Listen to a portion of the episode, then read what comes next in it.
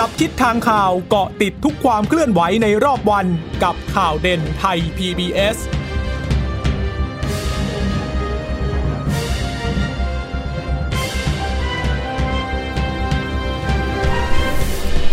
วัสดีค่ะ สวัสดีค่ะ ต้อนรับคุณผู้ฟังสู่ข่าวเด่นไทย PBS นะคะ เราพบกันเป็นประจำทุกวันจันทร์ถึงศุกร์บ่ายๆ แบบนี้ค่ะ อัปเดตข้อมูลข่าวสารที่เกิดขึ้นในรอบวันกับดิฉันจีราชาตาเอี่ยมรัศมีและคุณพึ่งนภาคล่องพยาบาลค่ะ ค่ะ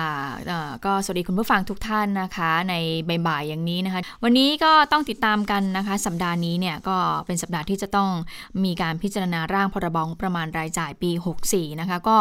เริ่มมีความกังวลเกิดขึ้นนะคะ คุณผู้ฟังคุณเจษตาค่ะว่า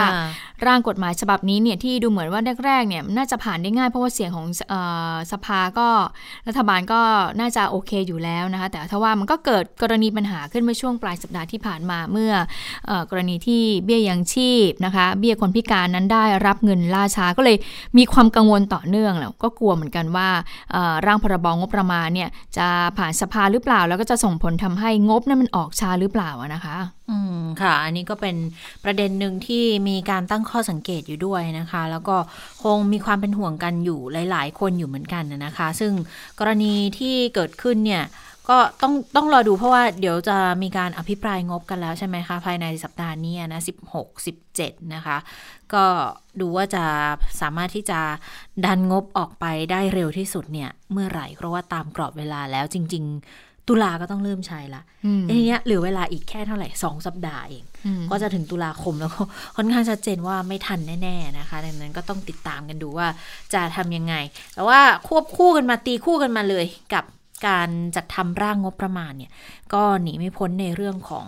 อการแก้รัฐธรรมนูญนะคะ ซึ่งวันนี้ก็ยังมีความคืบหน้ากันอยู่ เพราะว่าก่อนหน้านี้เนี่ยพรรคร่วมฝ่ายค้านก็ยื่นไป ฉบับหนึ่งร่างหนึ่งแล้วใช่ไหมคะพรรคร่วมรัฐบาลก็ไปอีกร่างหนึ่งแล้ว ก็เป็นสองร่าง ก็เป็นสองร่าง ยังไม่พอ ก็ยังมีร่างแก้อีกอันนี้จะเป็นปิดสวิตสวแล้ว ทีนี้พอมีปิดสวิตสวที่แก้ไขเพิ่มเติมเข้ามาอีกเนี่ย แน่นอนก็ต้องไปดูปฏิกิริยาของฝั่งสวว่าเขาจะทำยังไง เพราะว่า เออไปเหมือนกับว่าไปถ้าไปแก้แล้วไปตัดอำนาจเขาตรงๆ แต่ว่าณขณะนี้ยังต้องใช้เสียงของเขาในการโหวตเพื่อให้แก้อยู่เนี่ย ก็น่าสนใจอยู่เหมือนกันนะ แต่ว่าสำหรับคุณภัยบุญนิติตะวันค่ะ สสบัญชีรายชื่อพลังประชารัฐ เขายื่นหนังสือถึงคุณชวนหลีกภัยนะคะ ประธานรัฐสภาก็ไปค้านเลยแหละ การบรรจุร่างแก้ไขรัฐธรรมนูญ4ฉบับของพรรคร่วมฝ่ายค้านเข้าสู่การพิจารณาของอรัฐสภานะคะ ก็มีเลขานุการประธานสภาผู้แทนราษฎรเป็นคนรับแทน คุณไพบูลเขาเขาบอกงี้ค่ะบอกว่า ร่างแก้ไขเพิ่มเติมทั้ง 4 ฉบับนี้มีปัญหาความชอบด้วยรัฐธรรมนูญ เพราะว่ารายชื่อซ้ำซ้อนกับร่างแก้ไขเพิ่มเติมที่พักร่วมเคยยื่นเมื่อ 17 สิงหาคม ไปฟังเสียงของคุณภัยบุญในประเด็นนี้กันค่ะ เห็นว่าประเด็นที่ขอให้สารรัฐมนูญวิจัยเป็นประเด็นเดียวกันกับเรื่องพิจารณาที่3ทับ2563 ซึ่งมีลายมือชื่อของสมาชิกสภาผู้แทนราษฎร ผู้เสนอความเห็น ซ้ำกันกับเรื่องดังกล่าวจำนวน 30 คน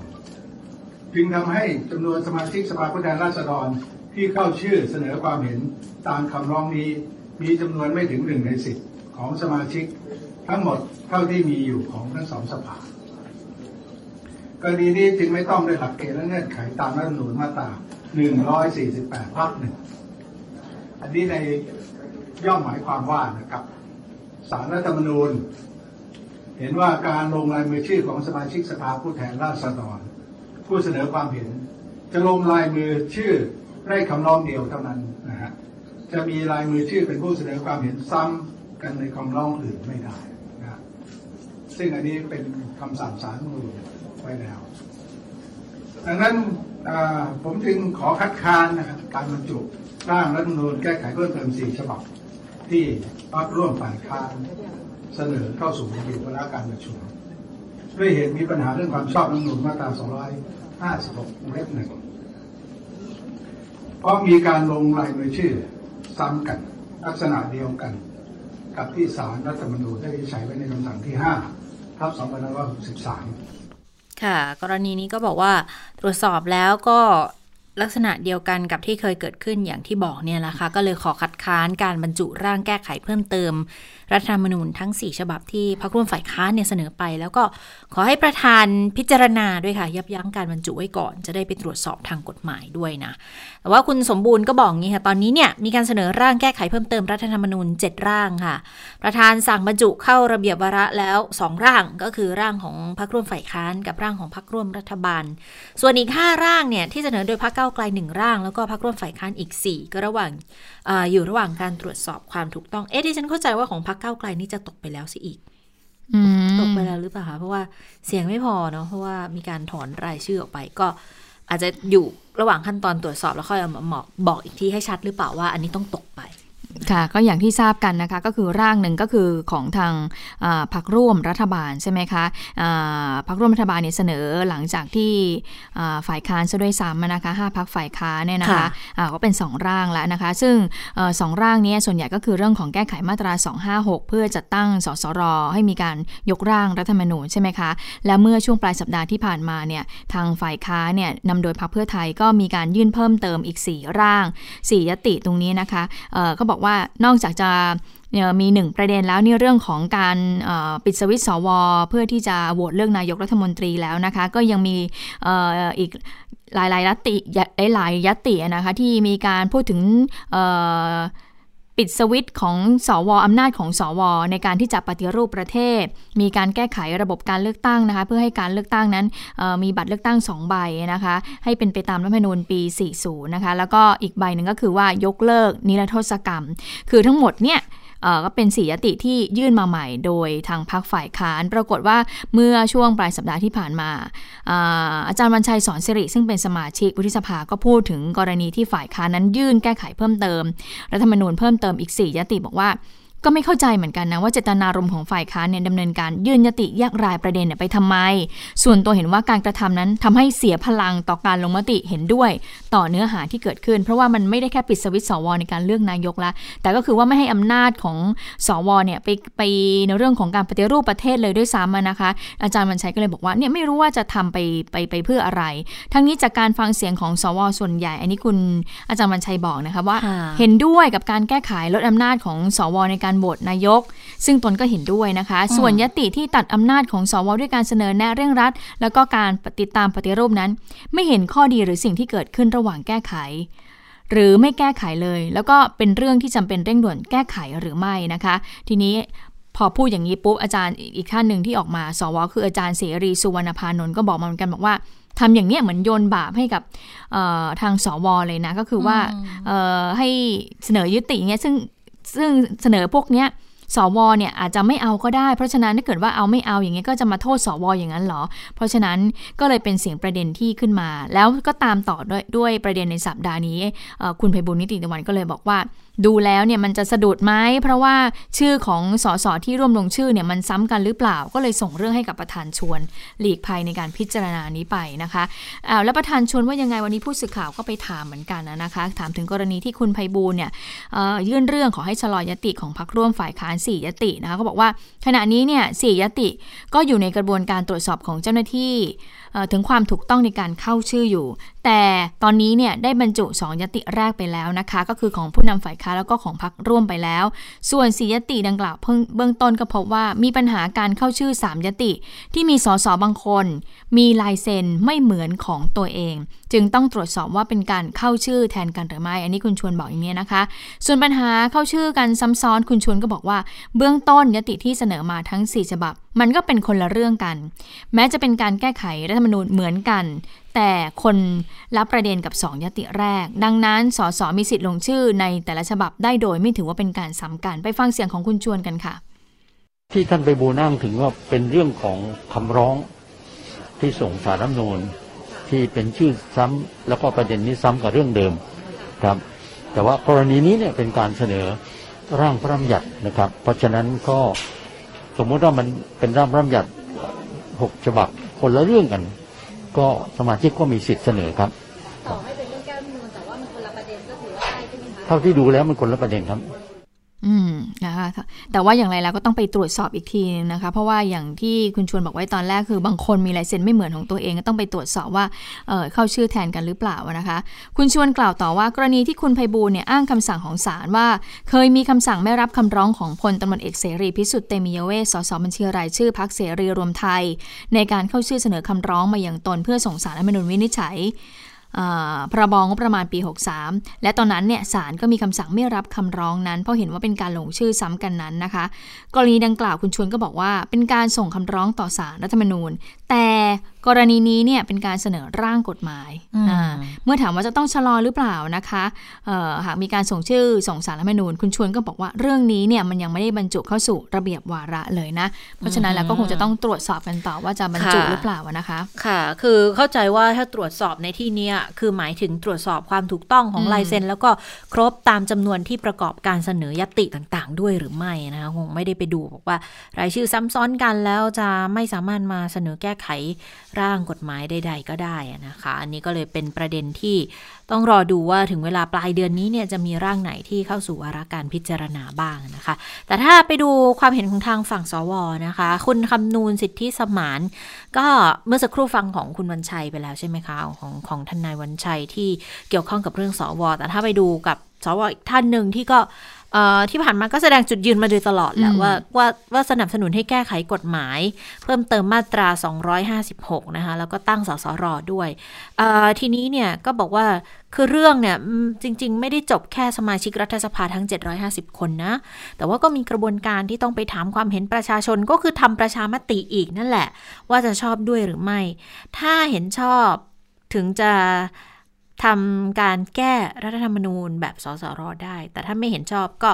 ตกไปค่ะ ไม่มีสสรไม่มีการร่างรัฐธรรมนูญนะคะ ฟังเสียงคุณคำนูนเรื่องนี้ค่ะ เพราะฉะนั้นการที่จะแก้ไขหรือยกร่างใหม่ทั้งฉบับเนี่ยผมเห็นว่าทางรัฐธรรมนูญเนี่ยเขาบัญญัติไว้ชอบแล้ว ก็คือไม่ใช่อาศัยการตัดสินโดยสมาชิกรัฐสภา 750 คน โดยมีเงื่อนไขที่กำหนดไว้เท่านั้น ยังต้องไปถามพี่น้องประชาชนอีกครั้งหนึ่ง เป็นพี่น้องประชาชนผู้มีสิทธิ์ออกเสียงเลือกตั้งทุกคนจำนวน 51.2 ล้านคน นี่คิดจากตัวเลขเมื่อการเลือกตั้งเดือนมีนาคม 2562 ที่ผ่านมา เพราะฉะนั้นก็ผมผมคิดว่าเป็นเป็นเรื่องที่ถูกต้องแล้วที่ไม่ได้ตัดสินกันแต่ในเฉพาะรัฐสภา แต่ไปถามพี่น้องประชาชน ก็จะไม่เกิดคำถามว่าจะแก้รัฐธรรมนูญจะยกร่างรัฐธรรมนูญฉบับใหม่เนี่ยถามประชาชนแล้วหรือยัง ก็ขอกราบเรียนว่าย้ำอีกครั้งหนึ่งว่า ต้องถามประชาชนแน่ครับ แม้ว่ารัฐสภาจะผ่านสามวาระ ก็ต้องไปถามประชาชน และไม่ใช่ถามแค่ 16.8 ล้านคน แต่ถาม 51.2 ล้านคน ผู้มีสิทธิ์ที่ออกเสียงเลือกตั้งทุกคน ค่ะนี่ก็เป็นสิ่งที่คุณคำนวณก็มองในเรื่องนี้นะคะ ว่าท้ายที่สุดแล้วมันก็ต้องไปจบที่ประชามติกันอยู่ดีแหละแต่ทีนี้พอพูดถึงเรื่องประชามติเนี่ยก็มีอยู่ประเด็นหนึ่งที่มีการพูดถึงเหมือนกันว่า เอ๊ะถ้าจะทำประชามติอะไรก็ตามเนี่ย มันใช้เงินเยอะแยะมากมายจริง ๆ หรือ เพราะว่ามีการพูดถึงขั้นบอกว่า ครั้งละหมื่นห้าพันล้าน อันนี้มันจะรวมรวมหรือเปล่านะคะน่าจะรวมรวมของการใช้งบประมาณนะคะ ค่ะ คุณเทพไทยก็ออกมาพูดเรื่องนี้เหมือนกัน บอกว่า เอ๊ะมีคนพูดเนี่ยหมื่นห้าพันล้านทำประชามติ จริง ๆ มันไม่ใช่นะ มันใช้ไม่ถึง เชื่อว่ามันจะเป็นการกระตุ้นเศรษฐกิจใช้จ่ายหมุนเวียนในประเทศซะมากกว่านะคะ ก็คุณเทพไทยเสนาพงศ์สสประชาธิปัตย์ค่ะก็ออกมาพูดเรื่องนี้ก็บอกกระแสข่าวงบประมาณหมื่นห้าพันล้านเนี่ย ใช้ในการทำประชามติแก้รัฐธรรมนูญ อันนี้เป็นตัวเลขประมาณการที่คาดกันไว้ของกลุ่มที่ไม่เห็นด้วยกับการแก้ไขรัฐธรรมนูญครั้งนี้ จากข้อเท็จจริงของการใช้งบของกกตแต่ละครั้งนะคะ ไม่ว่าจะเป็นเลือกตั้งทั่วไปทำประชามติ คือเขาจะใช้ประมาณ 3,000 ล้านบาทเท่านั้น ซึ่ง 3,000 ล้านเนี่ยก็เป็นตัวเลขที่ที่ดิฉัน คุณนะเออ มีการพูดถึงแบบเลือกตั้งแต่ละครั้งมันสามพันล้านทำประชามติแต่ละครั้งมันสามพันล้าน มันก็จะอยู่ประมาณนี้ตอนที่มีตัวเลขหมื่นห้าพันก็ยังงงๆอยู่เหมือนกัน แต่ว่าคุณคุณเทพชัยก็บอกอย่างนี้ค่ะ คือเออเวลาจะทำเนี่ยมันใช้ประมาณสามพันล้าน แล้วทำประชามติแก้รัฐธรรมนูญ คือถ้าดูจากไทม์ไลน์ในการแก้ของพรรคร่วม เขาก็ต้อง ทำก่อนหนึ่งครั้ง ก่อนจะนำขึ้นทุนกล้าเพื่อทรงลงพระปรมาภิไธยเท่านั้น แต่ที่บางฝ่ายพยายามพูดถึงวงเงินหมื่นห้าพันล้านต่อการทำประชามติหนึ่งหนึ่งครั้งเนี่ยน่าจะเป็นการประเมินวงเงินงบประมาณที่เกินจริง เพื่อต้องการให้เกิดความรู้สึกที่ไม่ดี ในหมู่ประชาชนมากกว่าว่าโอ้โหทำไมจะต้องใช้เงินมากมายขนาดนั้น แต่ว่านะ ถ้าถ้าดีดรวมๆนะ คุณพึ่งนภาทั้งกระบวนการเนี่ยก็น่าจริงจะมันมีโอกาสเป็นไปได้นะ ที่มันอืมจะถึง เพราะว่าวันก่อนคุณคำนูนใช่ไหมอืมที่เป็นคนอธิบายให้เราฟังว่าขั้นใช่ไหมคุณคำนูนใช่หรือรค่ะนใช่ไหมคะที่บอกว่าขั้นตอนแต่ละขั้นตอนมันจะมียังไง อันแรกที่จะต้องทำประชามติคือถามก่อนไขกุญแจตรงอ่าเบื้องต้นก่อนไขเบื้องต้นก่อนว่าให้แก้ไหมอ่าว่าแก้แก้ให้ตั้งสสรไหมอะอันนี้ครั้งหนึ่งครั้งหนึ่งสามพันล้าน ถ้าโอเคก็เดินหน้า แล้วพอให้ตั้งสสรปุ๊บ ถ้าเป็นไปตามสิ่งที่เรียกร้องต้องการก็คือให้สสรที่มาจากการเลือกตั้งอืมก็เท่ากับว่าต้องจัดการเลือกตั้งสสรก็ต้องต้องใช้อีกงบอีกก้อนหนึ่งสองครั้ง อันนี้ก็จะประมาณประชามติประมาณสองครั้งละอันนี้ไม่ใช่ประชามติจะเป็นประชามติหนึ่งอืมเพื่อเปิดทางใช่ไหมเปิดคะทางแล้วก็เลือกสสรในในในแง่ที่ว่าถ้ากระบวนการมาถึงอืมให้ตั้งได้ ก็ต้องเลือกสสรขึ้นมาทำอันนี้จะเป็นครั้งที่สองก็หกพันแล้วสมมติพอสสรออกมาเสร็จปุ๊บทำงานกันละอ่าอะทำงานเสร็จเรียบร้อยผ่าน ผ่านสภาผ่านอะไรตุ๊ดตุ๊ดตุ๊ดเสร็จหมดละ ต้องมาทำประชามติร่างรัฐธรรมนูญอีกเห็นรอบด้หวยนึ่งไหมเห็นด้วยอ่าไม่เห็นด้วยกับการใช้ฉบับนี้ ก็ตีคร่าวๆประมาณสามครั้งอยู่ที่ ก็ก็เหยียดพันนะก็ก็เหยียบพันแต่ก็คงไม่ถึงหมื่นก็เหยียดห้าเหยียดหมื่นเหยียดหมื่นอ่าเหยียบหมื่นอืมเหยียบหมื่นแล้วไม่ถึงหมื่นห้าแต่ถ้าจะถึงหมื่นห้าจริงๆ ก็อาจจะเป็นในแง่ของการเลือกตั้งอีกรอบหรือเปล่า เพราะว่าถ้าดูกระบวนการเสร็จอะมันไม่ใช่ง่าย ๆ ไม่ใช่รวดเร็วหรอกอืมอาจจะประมาณอีกปีกว่าสองปี มันก็จะไปตรงกับ ช่วงใกล้เข้าสู่การเลือกตั้งหรือเปล่าอืมอันนี้ก็หลายอะฝ่ายถ้าก็รเลวยมอันนั้นปุ๊บมันก็ อาจจะเหยียบเหยียบๆประมาณอืมเนี่ยหมื่นสองหมื่นสามนี่แหละก็เป็นเหตุผลที่สำคัญที่ก็เลยไม่ค่อยเห็นด้วยเท่าไหร่กับการที่จะ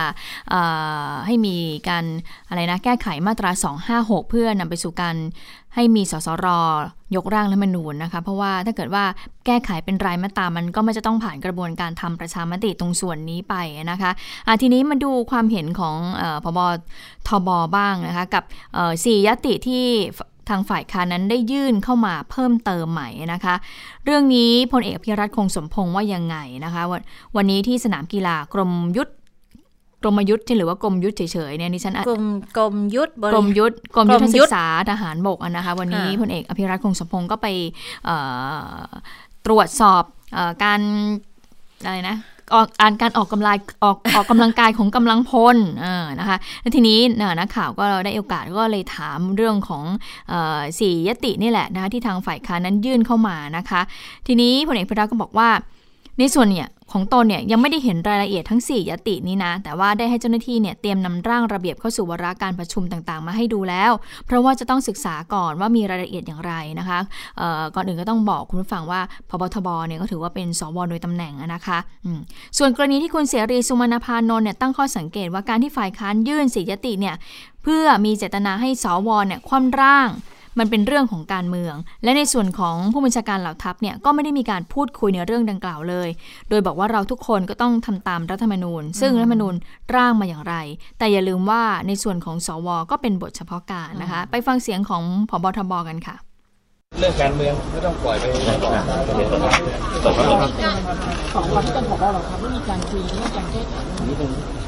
ไม่ได้คุยครับเพราะเราก็ถือว่าเราทำตาม ร่างมันอย่างไรแต่อย่าลืมว่าในส่วนของสวยืนเป็นบทต่างยื่น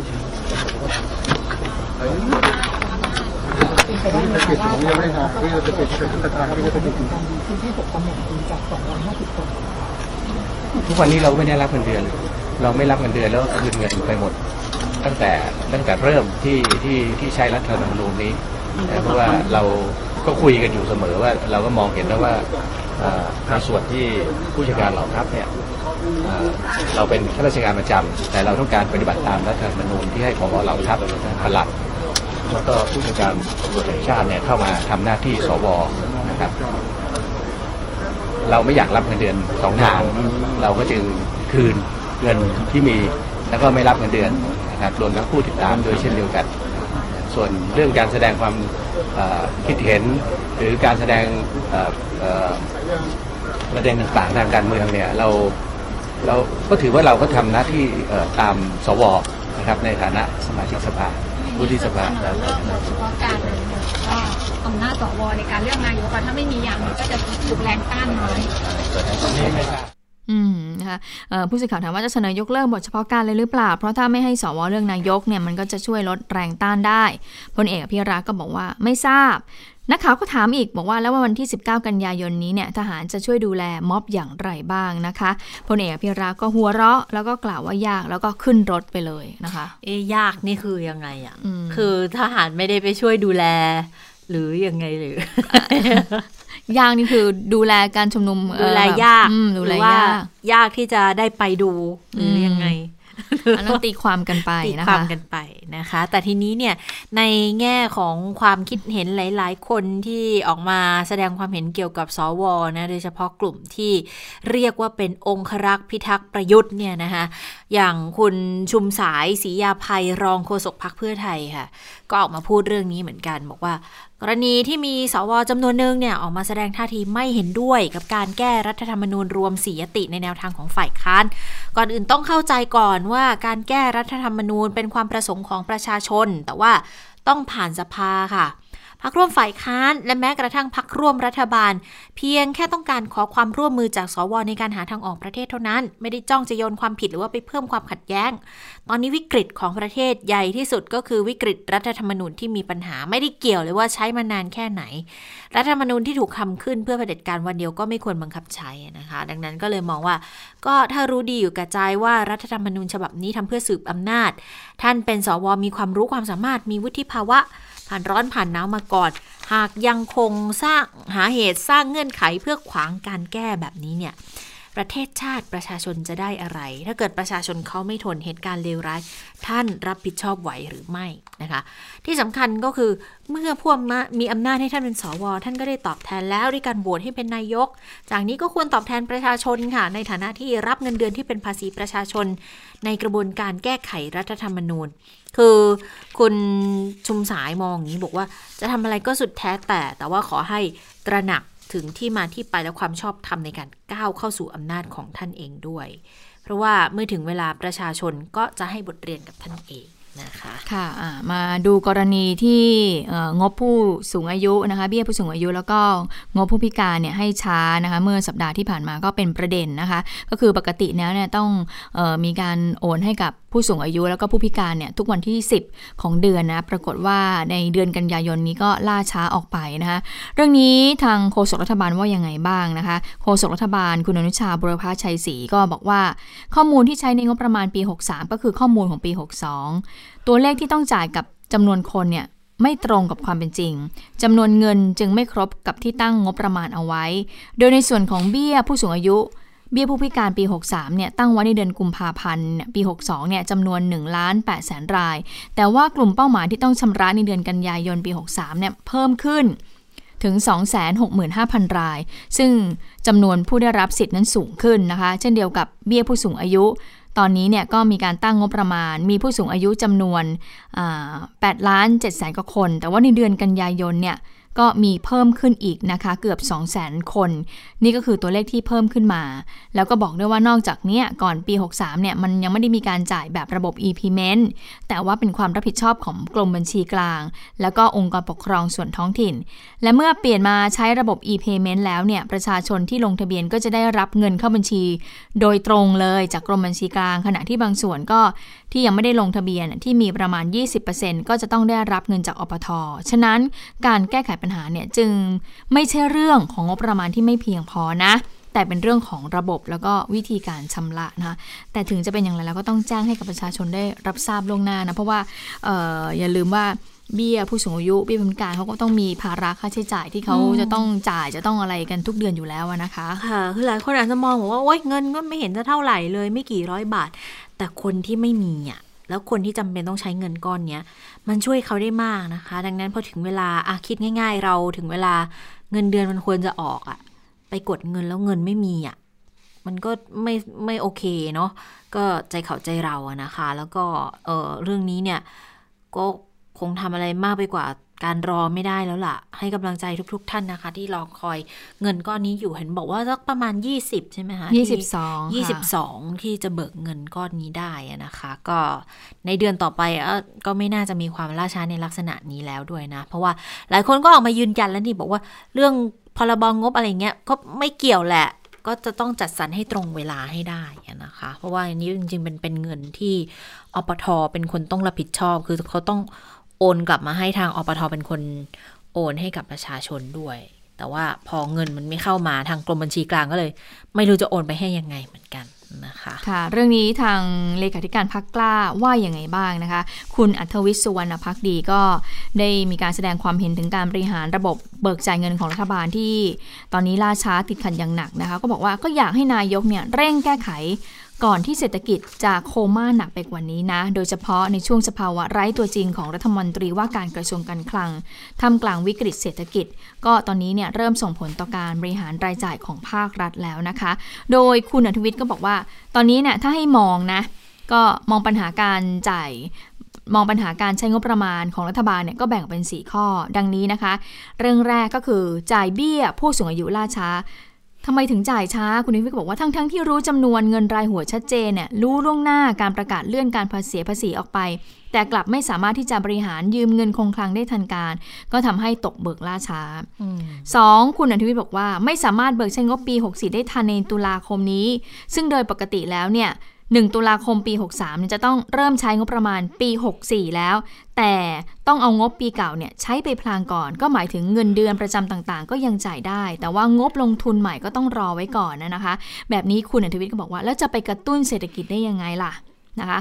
3. โยกงบมากองช่วยโควิดแล้ว แต่กลับใช้เงินไม่ทันปี 63 โดยมีการออกพรบโอน งบประมาณรายจ่ายปี 63 มาตั้งแต่เดือนกรกฎาคมปี 63 แล้วจากหน่วยงานราชการต่างๆ แล้วก็เอามาไว้ที่งบกลาง ก็เตรียมรับมือกับโควิด -19 8.8 หมื่นล้านบาท จนถึงปลายปี 63 แล้วก็ ใช้ไปได้แค่ 20,000 กว่าล้านเท่านั้นเองนะคะ แล้วก็เหลือเวลาใช้เงินอีกแค่ 2 สัปดาห์ก่อนที่จะถึงวันที่ 30 กันยายนที่งบปี 63 จะตกไป ดูแล้วเนี่ยการเบิกจ่ายเงินเนี่ยล่าช้าอย่างมากทีเดียวนะคะ 4. ออกพรกกู้เงิน 1 ล้านล้านบาท และพรกปล่อยสินเชื่อดอกเบี้ยต่ำ5แสนล้านบาท ซึ่งเป็นโครงการใหม่เพื่อกระตุ้นเศรษฐกิจ มันก็ไม่เด่นชัด ผู้ประกอบการที่เดือดร้อนจริงเนี่ยก็เข้าถึงสินเชื่อได้ยากเหลือเกินนะคะ ดูแล้วคุณอภิก็บอกว่าเศรษฐกิจเนี่ยจะเดินไปได้ GDP มันจะต้องมันจะต้องขึ้น ก็ต้องติดเครื่องยนต์ 4 ตัว ก็คือเพิ่มการบริโภค เพิ่มการลงทุนเร่งรัดรายจ่ายภาครัฐ แล้วก็การส่งออกจะต้องดีด้วย ได้ดุลการค้าด้วย แต่ขณะนี้เห็นว่าเราเนี่ยเจอทั้งวิกฤตจากโควิด -19 แล้วก็เจอเรื่องของสงครามการค้าจีนสหรัฐด้วยนะคะ เครื่องยนต์สำคัญที่ติดง่ายที่สุดแล้วนะคะ คุณที่คุณทวิตมองก็คือการเร่งรายจ่ายภาครัฐ ก็คือต้องเร่งเบิกจ่ายงบประมาณ เร่งจ่ายเงินกู้ตามพรกให้ถึงมือประชาชนผู้เดือดร้อนแล้วก็ผู้ประกอบการได้เร็วที่สุด แต่ว่าอาการวันนี้เป็นไง คุณอธิบบอกว่ากลายเป็นมีเงินนะ แต่เงินมันคาท่อ มันไปไม่ถึงไง อืมมันไปไม่ถึงนะคะบริหารไม่ได้อาการแบบนี้ไม่ปกติครับ ไม่มีรัฐมนตรีคลังติดตามใกล้ชิด ขณะที่ระบบราชการเองตอนนี้ก็ไม่ได้ถูกออกแบบให้ทันต่อสถานการณ์ด้วย และช่วงนี้ช่วงเปลี่ยนผ่านด้วยนะคะคุณจะชาค่ะก็กำลังจะเกษียณอายุกันหลายท่านนะก็อืมอาจจะมีปัญหากันในเรื่องของการส่งต่อมอบงานด้วยหรือไม่นะคะ อันนี้เป็นแค่ข้อสังเกตเฉยๆนะแต่ว่า คือคงไม่มีใครอยากให้เรื่องแบบนี้เกิดขึ้นหรอกแต่ว่าเกิดขึ้นแล้วจะช่วยแก้ปัญหาเขาได้ยังไง แต่ว่าก็ยังมีอยู่สองพื้นที่นะที่เขาไม่ได้รับผลกระทบก็จะเป็นพื้นที่เขตบริหารพิเศษอย่างกทมและพัทยาเนี่ยที่วันที่ 10 ก็ออกตามปกติ แต่นี่มันมีข่าวบอกว่าพื้นที่กทมเนี่ยโอนเงินไม่ตรงมีปัญหาในการโอนนะคะ วันนี้ทางผู้ว่ากทมค่ะ พลตำรวจเอกอัศวินขวัญเมืองก็เลยออกมาชี้แจงด้วยเหมือนกัน บอกมีกระแสข่าว บอกว่ากรมบัญชีกลางเลื่อนจ่ายเบี้ยยังชีพผู้สูงอายุและเบี้ยความพิการขององค์กรปกครองส่วนท้องถิ่น ประจำเดือนกันยา 63 ว่าเอ่อติดขัดขั้นตอนเรื่องของการจัดสรรงบประมาณ ดังนั้น ผู้สูงอายุและผู้พิการในพื้นที่กรุงเทพ ตกใจต่อข่าวนี้ก็เลยสอบถามไปที่เขตกันเยอะเลยค่ะ แต่ว่าผู้ว่าก็เลยบอกว่าในส่วนของกทมไม่ได้รับผลกระทบนะคะ กรมบัญชีกลางเขาก็ยังโอนเงินเบี้ยยังชีพให้ได้เมื่อวันที่ 10 ตามปกติแล้วขอให้ไปตรวจสอบได้เลย การจ่ายเบี้ยยังชีพในส่วนของกทมเนี่ยจะต่างจากองค์กรส่วนปกครองส่วนท้องถิ่นอื่น เพราะว่ากรมบัญชีกลางเขาจะโอนเงินเข้าบัญชีเงินฝากให้กับผู้สูงอายุและผู้พิการโดยตรง ไม่ได้จัดสรรผ่านงบประมาณ ผ่านกทม ผ่านสำนักงานเขตเพื่อให้โอน อีกครั้งหนึ่งเหมือนในอดีตที่ผ่านมาค่ะ ปัจจุบันกทมก็ทำหน้าที่รับลงทะเบียน ผู้ขอรับเบี้ยยังชีพ และตรวจสอบสิทธิ์ให้เป็นไปตามหลักเกณฑ์และวิธีปฏิบัติของรัฐบาล จากนั้นก็จะจัดส่งบัญชีรายชื่อ ผู้มีสิทธิ์ให้กับกรมบัญชีกลาง เพื่อเขาจะได้โอนจ่ายเบี้ยตามหลักเกณฑ์ทุกวันที่ 10 ของเดือน แต่ถ้าเดือนไหนตรงกับวันหยุดก็จะเลื่อนนะคะ แต่ว่าเลื่อนเนี่ยเลื่อนให้เร็วขึ้นนะคะ ไม่ได้เลื่อนให้ช้าลงด้วย อืมอืม ค่ะเรื่องของงบประมาณเนี่ยก็มีความกังวลมากทีเดียวนะคะเพราะว่าอออันนี้ก็มันจะสิ้นสุดแล้วนะคะแล้วก็จะเริ่มการใช้งบประมาณปี 64 แต่ว่า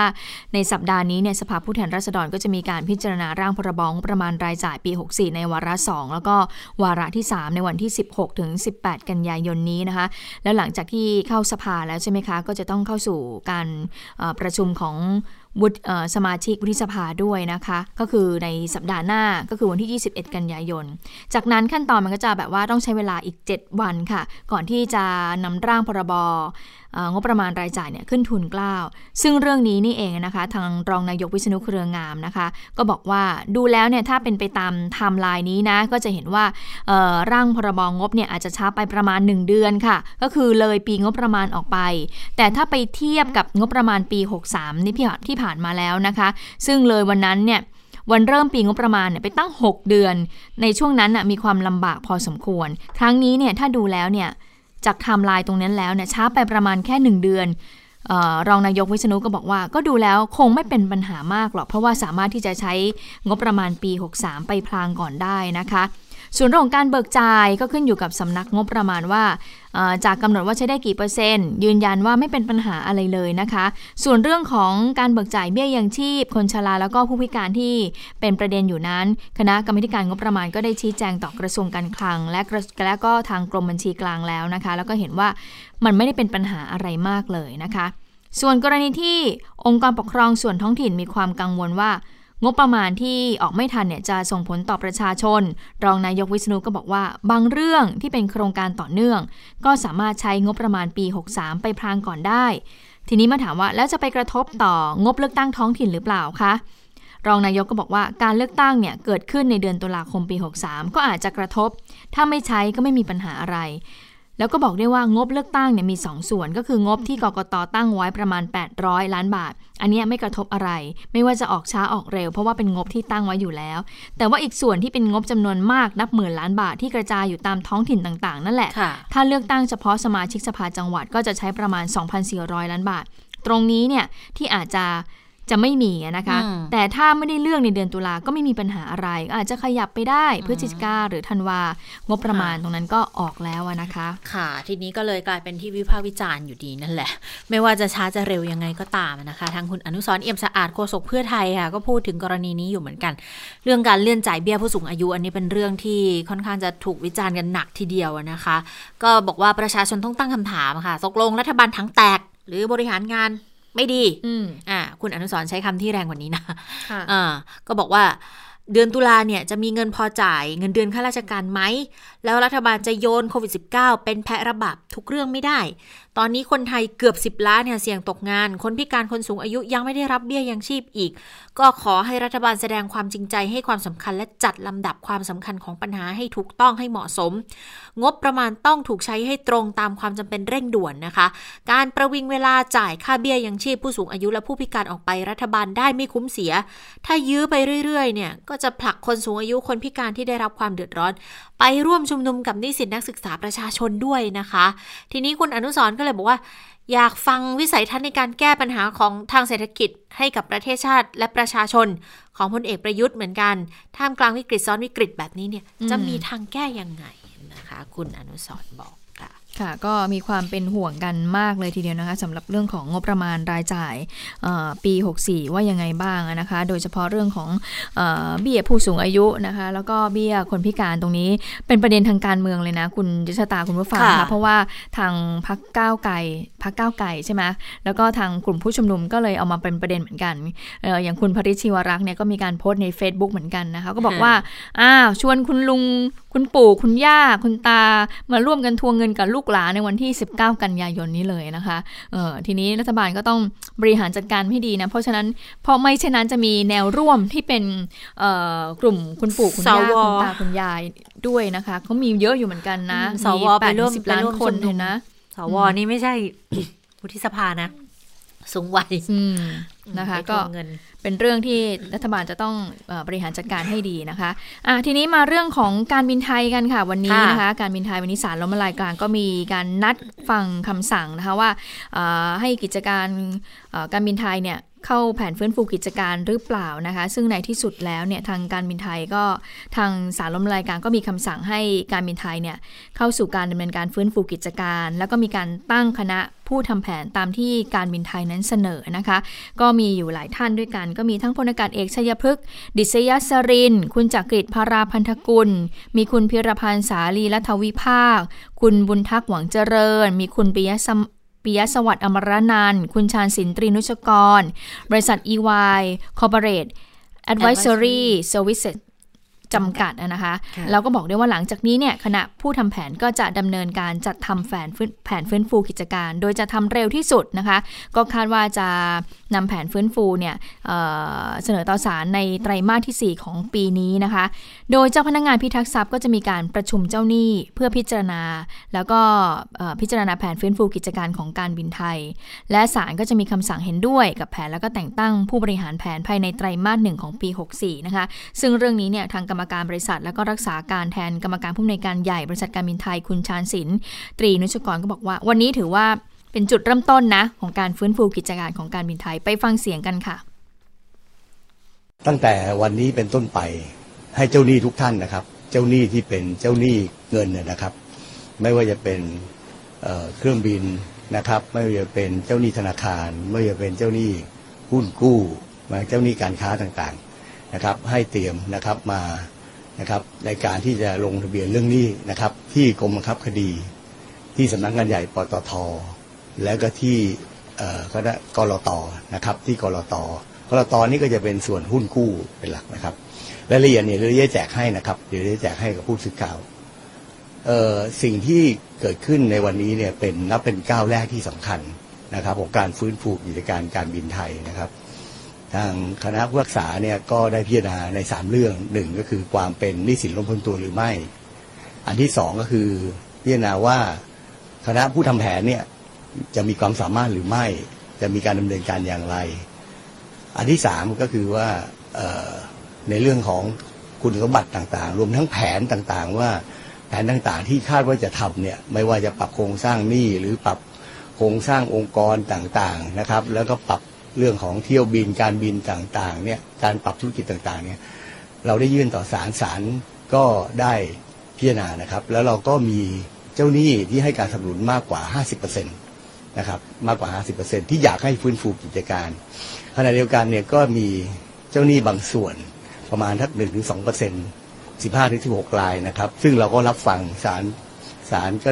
รับฟังนะครับในรายละเอียดต่างๆ ซึ่งจะเป็นประโยชน์กับการที่นำไปทำแผนฟื้นฟูกิจการนะครับค่ะอืมก็ค่ะมีการคาดการณ์นะคะ แผนฟื้นฟูกิจการเนี่ยจะทำให้ฟื้นได้ใน 5 ปีนะในส่วนของการบินไทย อย่างการปรับโครงสร้างหนี้ค่ะ บอกเจ้าหนี้จะต้องยอมรับและเสียสละเพื่อช่วยในการขับเคลื่อนแผนฟื้นฟู พนักงานเองก็จะต้องยอมรับในการปรับโครงสร้างองค์กรเพื่อเดินหน้าธุรกิจต่อไป ไตรมาสที่4ทับ63 ก็จะเห็นภาพของแผนฟื้นฟูที่ชัดเจนนะคะ เจ้าหนี้รายใหญ่จะเป็นเจ้าหนี้เงิน เจ้าหนี้หุ้นกู้ เจ้าหนี้เครื่องบิน เจ้าหนี้ธนาคาร อันนี้ก็คิดเป็นร้อยละ 80 ของสัดส่วนหนี้แล้วซึ่งในส่วนของเจ้าหนี้ค่ะทางกรมบังคับคดีจะดำเนินการแจ้งเจ้าหนี้ทั้งหลายให้ทราบถึงคำสั่งศาลเจ้าหนี้ก็จะต้องมายื่นคำขอรับชำระหนี้ต่อเจ้าพนักงานพิทักษ์ทรัพย์กรมบังคับคดี จะได้ไม่เสียสิทธิ์ที่จะได้รับชำระหนี้คืนนะคะ ก็จะมีเอ่อระยะเวลาตามกฎหมาย 1 เดือน นับตั้งแต่มีการประกาศคำสั่งผู้ทำแผนลงในราชกิจจานุเบกษา ตอนนี้ก็ตั้งผู้ทำแผนแล้ว ฟื้นฟูกิจการสรรสั่งให้หมดแล้วนะคะ ก็ยังมีเวลาในการขอรับชำระหนี้ได้ออนไลน์จนถึง 1 เดือน นับตั้งแต่ที่ศาลมีนับตั้งแต่มีการประกาศคำสั่งศาลลงในราชกิจจานุเบกษาค่ะ ค่ะแล้วก็บอกอีกว่าตอนนี้การบินไทยก็ร่วมกับกรมบังคับคดีนะคะ ก็พยายามที่จะอำนวยความสะดวกให้กับเจ้าหนี้ของการบินไทยในการยื่นคำขอรับชำระหนี้นะคะ โดยเจ้าหนี้ก็สามารถที่จะลงทะเบียนเพื่อยื่นคำขอรับชำระหนี้ผ่านระบบออนไลน์ได้ด้วยตนเองนะคะที่บ้านผ่านทางเว็บไซต์นะคะ หรือว่าหากเจ้าหนี้ท่านใดไม่สะดวก ยื่นขอรับชำระหนี้ผ่านระบบออนไลน์ด้วยตนเองก็สามารถนำเอกสารมายื่นขอรับชำระหนี้ได้นะคะก็มีอยู่หลายที่ไม่ว่าจะเป็นเรื่องไม่ว่าจะเป็นที่การบินไทยนะคะไม่ว่าจะเป็นที่ศูนย์ราชการถนนแจ้งวัฒนะกรมบังคับคดี แล้วก็ทางสำนักงงานคณะกรรมการกำกับหลักทรัพย์และตลาดหลักทรัพย์แล้วก็ชุมนุมสากลออมทรัพย์แห่งประเทศไทยค่ะค่ะ หลายคนเข้าใจว่าเจ้าหนี้เนี่ยจะเป็นรายใหญ่ ๆ ที่ให้เงินกู้ เจ้าหนี้หนี้เครื่องบินไม่ใช่นะเขารวมไปถึงเจ้าหนี้ที่เป็นซื้อบัตรโดยสารอะ่ะแล้วจะต้องขอ refund เพราะตอนนี้บินไม่ได้แล้วใช่ไหมคะก็ เอ่อก็มีการพูดอยู่เหมือนกันนะ กรณีนี้เนี่ย ก็ต้องเข้าไปดูทางเว็บไซต์ของ thaiairways.com นะคะ ว่าวิธีการขอ refund จะเป็นยังไง แต่ว่าเขาจะต้องมีเอกสารหลักฐานค่ะ อย่างนี่ขอคืนเงินค่าบัตรโดยสารหรือ refund เนี่ย ก็จะต้องมีสำเนาบัตรโดยสาร มีสำเนาหลักฐานการจ่ายเงิน มีสำเนาเอกสารยืนยันการขอรับเงินค่าบัตรโดยสารคืน ส่วนหุ้นกู้สมมติรายย่อยเนาะมีสิทธิ์หุ้นกู้อยู่เนี่ย ก็ต้องมีสำเนาใบหุ้นกู้ หรือว่าขอหนังสือรับรองจากนายทะเบียน แต่ถ้าหาไม่ได้ค่ะ กรณีหนี้การค้าก็จะต้องมีพวกแบบเอ่อคือถ้าถ้าหาใบหุ้นกู้ไม่ได้นะก็ต้องไปขอหนังสือรับรองจากนายทะเบียนนะคะนี่การค้าเนี่ยก็ต้องมีสำเนาสัญญาอันใดอันหนึ่ง คือทุกอย่างต้องมีสำเนา อันนี้ก็เป็นเป็นสิ่งเตือนใจอยู่เหมือนกันเนาะ ใครที่แบบบางทีซื้อซื้อตั๋วโดยสารล่วงหน้านานๆอย่างเงี้ยตอนเขาอาจจะมีปงมีโปรอะไรอย่างเงี้ยนะคะ อาจจะต้องเก็บหลักฐานโดยเฉพาะหลักฐานการโอนจ่ายเงินนะอันนี้ก็เป็นเรื่องสำคัญเหมือนกันเวลามาขอคืนเนี่ยจะได้เร็วขึ้นอีกครั้งหนึ่งนะคะ ซึ่งลูกค้าที่เขาจะขอคืนบัตรโดยสาร อันนี้ก็เป็นเจ้าหนี้ในหนี้ที่หนี้เงินที่มีสิทธิ์ยื่นชำระหนี้ได้ด้วยเหมือนกันนะคะ ก็รอนิดหนึ่งบอกว่า คณะผู้จัดทำเนี่ยจะทำแผนฟื้นฟูกิจการครอบคลุม รับรองสิทธิ์ให้แล้วแหละ ซึ่งกำหนดสิทธิ์ของลูกค้าไว้ในแบบแผนตามเรียบร้อยแล้วก็ไปดูที่ในเว็บไซต์ของการบินไทยได้นะคะ ค่ะ เอามาดูติดตามสถานการณ์โควิด -19 กันบ้างนะคะ วันนี้ก็พบผู้ติดเชื้อรายใหม่เพิ่ม 2 รายก็เป็นผู้ที่เดินทางกลับมาจากต่างประเทศ แล้วก็เข้าสู่สเตจควอนตีนจากสหรัฐ 1 คน แล้วก็กาตาร์1คนนะคะ ทีนี้มาดูเรื่องของผลการสอบสวน ควบคุมโรคติดเชื้อโคโรนา 2019 กรณีที่นักบอล นักฟุตบอลชาวอุซเบกิสถานนะคะซึ่งสังกัดบุรีรัมเนี่ยตรวจพบเชื้อโควิดนะคะเมื่อวันที่ 10 กันยายนที่ผ่านมาด้วยวิธี RT-PCR ใช่ไหมคะ ตอนนี้เนี่ย จากผู้สัมผัสทุกสถานที่แหละ 400 กว่าคน ผู้สัมผัสเสี่ยงสูงเนี่ยมีร้อยคน ผู้สัมผัสเสี่ยงต่ำมี 341 คน ตอนนี้ก็ให้ผลตรวจเป็นลบ 155 คน แล้วก็รอผลการตรวจ 285 คนนะคะ ก็มีสโมสรบุรีรัมยูเนเต็ดเนี่ยมีผู้สัมผัส 47 คน เป็นกลุ่มที่สัมผัสเสี่ยงสูงทุกรายเลยนะคะ ทั้งหมดตอนนี้ให้ผลเป็นลบนะคะ ส่วนสถานที่อื่น ๆ ในจังหวัดบุรีรัมย์ก็มีผู้สัมผัสรวม 286 คน ก็เป็นผู้สัมผัสเสี่ยงสูง 27 คน อยู่ระหว่างการรอผลการตรวจ แล้วก็จะครบกับจะครบกับที่กับกักกันนะคะ 24 กันยายน แล้วก็เป็นผู้ที่มีความเสี่ยงต่ำ259 คนก็อยู่ระหว่างการรอผลการตรวจอยู่นะคะ ส่วนสโมสรราชบุรีมิตรผลก็มีผู้สัมผัส 44 คนนะคะก็ครบการกักตัวในวันที่ 13 กันยายนนะคะแล้วก็มีผู้ที่เป็นสัมผัสเสี่ยงต่ำ 33 คนก็ส่งตรวจทางห้องปฏิบัติการอยู่ 43 คนทั้งหมดให้ผลเป็นลบ ส่วนอีกหนึ่งคนเนี่ยเป็นผู้สัมผัสเสี่ยงต่ำไม่ได้ลงเตะนัดอุ่นเครื่องนะคะ ผลตรวจเมื่อวันที่ 9 กันยายนก็เป็นลบ นอกจากนี้ก็มีสโมสรขอนแก่นยูไนเต็ดอีกนะคะ มีผู้สัมผัส 51 คนนะคะ แล้วก็มีผู้โดยสารเครื่องบินเดียวกัน มีผู้สัมผัส 13 คนนะคะ ทั้งหมดก็ให้ผลเป็นลบค่ะ ค่ะ เอ่อ อันนี้ก็ ก็ค่อนข้างที่จะดูแลกันตามกันค่อนข้างได้เยอะแล้วเหมือนกันนะคะ แต่ว่าถ้ามาดูในเรื่องของการเตรียมความพร้อม ในการรับมือกับการระบาดนะคะ ตอนนี้วันนี้ค่ะ ที่กระทรวงสาธารณาสุข เขาก็มีการถแถลงเหมือนกัน ก็เป็นการให้ข่าวของทางนายแพทย์สุรโชคต่างวิวัฒรองเลขาธิการออยนะคะ ก็พูดถึงแผนการกระจายทรัพยากรไปในพื้นที่ควบคุมป้องกันโรคติดเชื้อไวรัสโคโรนา 2019 ตอนนี้เนี่ยมี PPE 1ล้าน4แสนชุด มีหน้ากาก N95 2ล้าน4แสนชิ้น หน้ากากทางการแพทย์ 43 ล้านชิ้นค่ะ แล้วก็ยังมีโรงงานผลิตหน้ากากเพิ่มจาก 9 แห่งเป็น 45 แห่งละ ดังนั้นก็จะผลิตได้วันละ3ล้าน4แสนชิ้นนะคะ เพียงพอสำหรับบุคลากรทางการแพทย์แล้วก็ประชาชนทั่วไปด้วย ยาเป็นยังไงบ้างฟาวิพิราเวียมีอยู่ 590,000 เม็ดค่ะแต่ว่ามันจะหมดอายุอยู่ประมาณเมษา64ละ ก็เลยไม่ต้องสั่งเข้ามาเพิ่ม เพราะว่าตอนนี้มีผู้ผลิตยาประเภทนี้เพิ่มมากขึ้นแล้ว เมื่อก่อนจะมีแค่ญี่ปุ่นกับจีนเท่านั้นเอง ตอนนี้มีอินเดียที่เขาผลิตเพิ่มอีกหลายบริษัทและ แล้วออยได้ขึ้นทะเบียนให้นำเข้าได้ให้จำหน่ายในประเทศไทยได้ 2 บริษัทด้วยกัน ฉะนั้นถ้าสั่งไปแล้วก็ 1 สัปดาห์ยาก็เข้ามาได้แหละ ส่วนเรมเดซิเวียค่ะอยู่ในสต็อกอยู่ 400 หลอดแต่ว่าส่วนใหญ่ไทยจะใช้ฟาวิพิราเวียนะคะ ดังนั้นเวชภัณฑ์และยาเนี่ย ก็เพียม พร้อมและบอกว่ารองรับกรณีการระบาด ก็จะมีมากอยู่ 2-3 เท่าเลยนะคะ ส่วนการผลิตวัคซีนป้องกันตอนนี้เนี่ย ที่มีความคืบหน้ามากก็คือทางจุฬาลงกรณ์มหาวิทยาลัย กับบริษัท Bionet Asia จำกัด แล้วก็บริษัทไบยาไฟโตฟาร์มนะคะบอก เตรียมเอกสารให้พร้อม ถ้าเกิดว่าทดลองในมนุษย์ได้แล้วจะได้ไม่ล่าช้าค่ะ ส่วนทั่วโลกนะคะ a s t r a z เซ e c a ก็ที่เขาร่วมกับออกซฟอร์ดนะคะที่บอกว่าก้าวหน้าที่สุดแล้วขณะนี้เขาชะลอการวิจัย เพราะว่าเกิดปัญหาการทดลองในมนุษย์เฟส 3 ที่ผู้รับวัคซีนแล้วป่วยถึงขั้นอัมพาตเนี่ยปรากฏว่าตอนนี้ก็กลับมาเดินหน้าผลิตต่ออทดลองต่อแล้วนะคะนี่ก็เป็น ความคืบหน้าแล้วก็ยังมีเรื่องของการจัดทำ ASQ เพิ่มเติมด้วยนะคะ ทางผออกองสาธารณาสุขฉุกเฉิน คุณหมอวิทูลอนันต์กุลค่ะก็บอกว่าตอนนี้เนี่ยกระทรวงสั่งการไปทุกจังหวัด และให้พิจารณาตั้ง ASQ อย่างน้อยจังหวัดและแห่ง ให้เป็นโรงพยาบาลจับคู่กับโรงพยาบาลเอกชน หรือคู่กับของรัฐก็ได้ แล้วต้องค้นหาเชิงลึกสม่ำเสมอนะคะ เพื่อที่จะให้ความมั่นใจกับประชาชนด้วย แล้วก็เป็นการเดินหน้าในการเปิดประเทศด้วย นะคะค่ะมาดูสถานการณ์การติดเชื้อทั่วโลกเลยนะคะ วันนี้องค์การอนามัยโลกก็มีการเปิดเผย ผู้ติดเชื้อทั่วโลกเนี่ยในรอบ 24 ชั่วโมงของวันอาทิตย์ที่ผ่านมาเขาบอกว่าสร้างสถิติสูงสุดเลยนะ นับตั้งแต่โรคนี้เนี่ยแพร่ระบาดนะคะ ปรากฏว่าในรอบ 24 ชั่วโมงก็มีผู้ติดเชื้อเพิ่มสูงขึ้นถึง 3 0 0แสนรายด้วยกันนะคะและถ้าเมื่อออสโคปไปยังประเทศเเพื่อนบ้านเราอย่างเมียนมานะคะอย่างเมื่อสัปดาห์ที่แล้วเนี่ยที่คุณสวรักษ์เนี่ยก็ได้รายงานไปบอกว่าตัวเลขผู้ติดชื้อสูงที่สุดแล้วใช่ไหมตอนนั้นเนี่ยปรากฏว่าวันนี้ค่ะ 420 คนเพิ่มขึ้นมานะคะ อันนี้นะคะเพิ่มขึ้นมาของวันนี้นะคะ ก็ทำให้ตัวเลขผู้ติดเชื้อของเมียนมา ตอนนี้อยู่ที่ 3,015 คนค่ะ ก็ถือว่าเป็นสถานการณ์ที่น่ากังวลอยู่ ส่วนอินเดียนะคะวันนี้ก็เพิ่มมา 93,000 คนก็อยู่ในอันดับ 2 ของสถานการณ์การติดเชื้อทั่วโลกนะคะ ส่วนอิสราเอลตอนนี้ก็เริ่มใช้มาตรการล็อกดาวน์อีกแล้วนะคะ อย่างน้อย 3 สัปดาห์ค่ะก็เป็นสถานการณ์ที่เกิดขึ้นนะคะค่ะ นี่ก็ได้เวลาของสถานการณ์ต่างประเทศแล้วด้วยนะคะ คุณสาวรักษ์เป็นยังไงบ้างคะค่ะ สวัสดีคุณผู้ฟังสวัสดีทั้งสองท่านค่ะจะต้องอธิบายนิดหนึ่งที่เมื่อกี้คุณพึ่งนภารายงานตัวเลขจากกระทรวงสาธารณสุขของไทยใช่ไหมใช่ที่บอกว่าเมียนมาติดเชื้อล่าสุดเนี่ย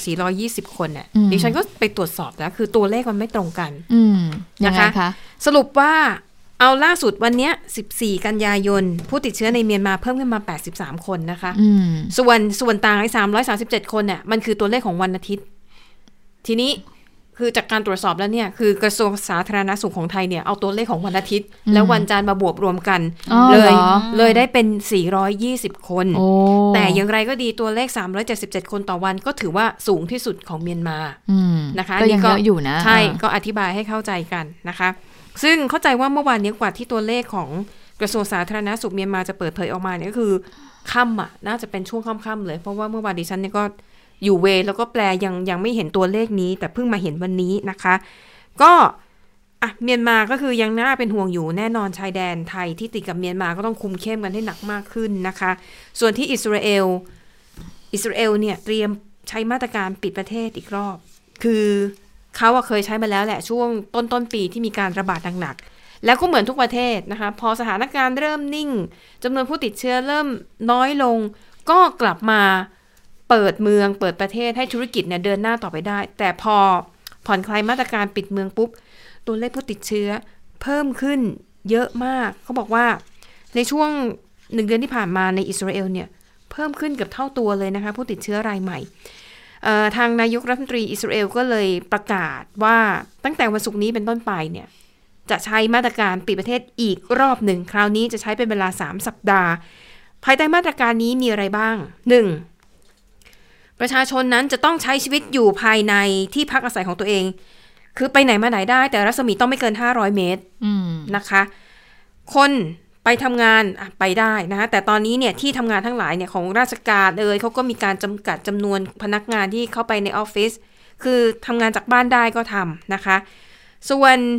ธุรกิจห้างร้านที่ไม่จำเป็นปิดหมด ตอนนี้เนี่ยที่เปิดได้ก็มีแค่ซูเปอร์มาร์เก็ตอ่าร้านขายของสะดวกซื้อ แล้วก็ร้านขายยาเท่านั้น ส่วนบริษัทเอกชนนอกเหนือจากนี้ ถ้าอยากจะเปิดออฟฟิศทำงานเปิดได้แต่ห้าม ปิดให้บริการคือห้ามรับลูกค้าเข้ามาในร้านนะคะ อย่างนั้นเปิดได้ ส่วนการรวมตัวกันในสถานที่ปิดทำได้ต้องไม่เกิน 10 คน รวมตัวกลางแจ้งทำได้ไม่เกิน 20 คนนะคะ แล้วเขาจะเริ่มใช้มาตรการนี้ในวันศุกร์นี้ ถามว่าทำไมต้องเป็นวันศุกร์ทำไมไม่เริ่มเลย เพราะว่าช่วงสุดสัปดาห์นี้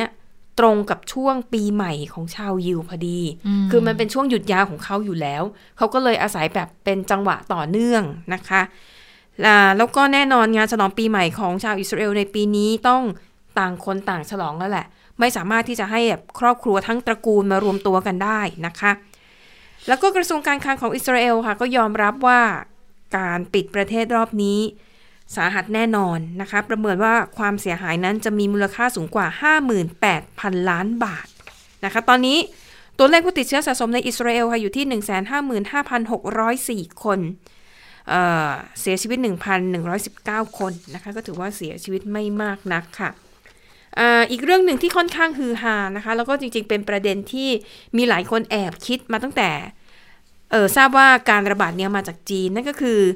ทฤษฎีสมคบคิดที่มองว่าไวรัสโควิด -19 เนี่ย จีนสร้างขึ้นมา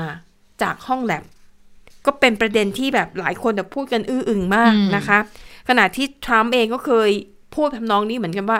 เดี๋ยวจะไปตรวจสอบนะ ว่าที่มาของไวรัสเนี่ยมาจากไหนกันแน่ และหลายคนก็ตั้งข้อสังเกตว่าทำไมจีนถึงไม่ยอมให้ความร่วมมือกับองค์กรระดับประเทศ ไม่ยอมให้เข้าไปช่วยกันตรวจหาว่าสาเหตุของโควิด -19 เนี่ยมันเกิดจากอะไรกันแน่ ล่าสุดนะคะ มีนักไวรัสวิทยาชาวจีนคนหนึ่งค่ะ เธอเป็นผู้หญิงชื่อว่าดรเยี่ยนลี่เหมิงนะคะ เธอออกมาเปิดเผยจริง ๆ เธอออกมาพูดตั้งแต่ต้นปีแล้วอะแต่ว่า มันก็เป็นข่าวระดับหนึ่งนะคะ ยังไม่ใช่ข่าวที่แบบมีคนพูดถึงกันมาก แต่ล่าสุดเนี่ย เธอออกมาพูดอีกครั้งนะคะ เธอบอกว่าช่วงปลายปีที่แล้วเนี่ย เธอเคยได้ทำงานร่วมกับองค์การอนามัยโลกคล้าย ๆ กับเป็นแบบสัญญาพนักงานสัญญาจ้างอะนะคะ ให้ทำงานเกี่ยวกับการวิเคราะห์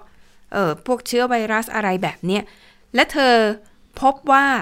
มันมีหลักฐานว่าไวรัสโควิด -19 เนี่ย เป็นไวรัสที่กองทัพจีนพัฒนาขึ้นมา คือมันมาจากห้องแลบนะคะ และเธอก็ไปพูดในหลาย ๆ ที่นะคะ ก็คือตอนแรกเนี่ยเธอติดต่อยูทูบเบอร์ชาวจีนที่อยู่ในอเมริกา ว่าเนี่ยเธออยากจะเปิดเผยเรื่องนี้ก็มีการพูดคุย แล้วก็หลังจากนั้น ก็ให้สัมภาษณ์กับสื่อของสเปนบ้างนะคะ และล่าสุดเนี่ยไปสัมภาษณ์กับสถาสถานีโทรทัศน์ Fox News ของสหรัฐอเมริกา ข้อมูลหลักๆ ที่เธอเอามาเผยแพร่เนี่ยเธอบอกว่าข้อเท็จจริงเกี่ยวกับโควิด -19 เนี่ยมีอยู่ 5 เรื่องก็คือ 1. รัฐบาลจีนตั้งใจปกปิดเรื่องนี้ 2. ไวรัสตัวนี้ติดต่อจากคนสู่คนคือมันถูกพัฒนาขึ้นเพื่อให้ติดต่อจากคนสู่คนได้เลย 3. มันเป็นไวรัสที่กลายพันธุ์ และมันจะระบาดอย่างรวดเร็วหากไม่มีการควบคุมอย่างรวดเร็วและมีประสิทธิภาพ 4. เขาบอกไว่าเชื้อตัวนี้ที่บอกว่ามัน เป็นเชื้อที่อยู่ในค้างคาว แล้วมนุษย์ไปกินค้างคาวที่ตลาดสดอู่ฮั่นมนุษย์ก็เลยรับเชื้อมาเขาบอก เป็นแค่เรื่องหลอก ไวรัสตัวเนี้ยมันไม่ได้มีพาหะที่เป็นตัวกลางหรือค้างคาวหรือสัตว์ชนิดอื่น คือมันถูกสร้างขึ้นมาจากห้องแลบแล้วที่อ้างว่าเอ่อต้นกำเนิดอยู่ที่ตลาดสดในเมืองอู่ฮั่นเป็นแค่เรื่องที่ทางการจีนสร้างขึ้นมาเท่านั้น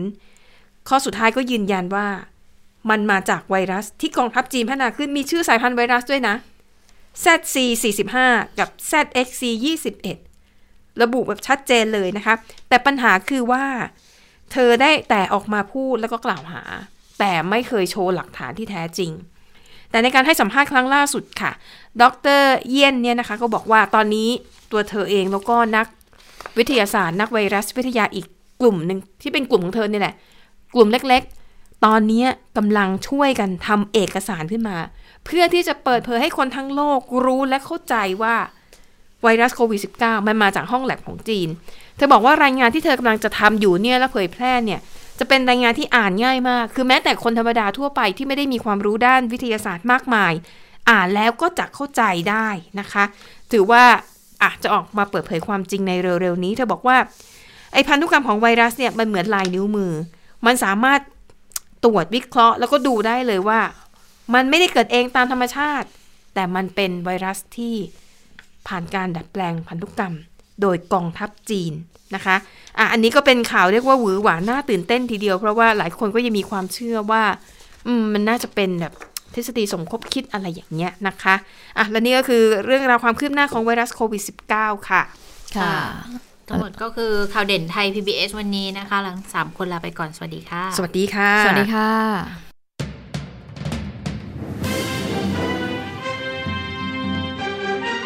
ติดตามข่าวเด่นไทย PBS ได้ทุกวันจันทร์ถึงศุกร์เวลา 15นาฬิกาทางไทย PBS ดิจิทัล Radio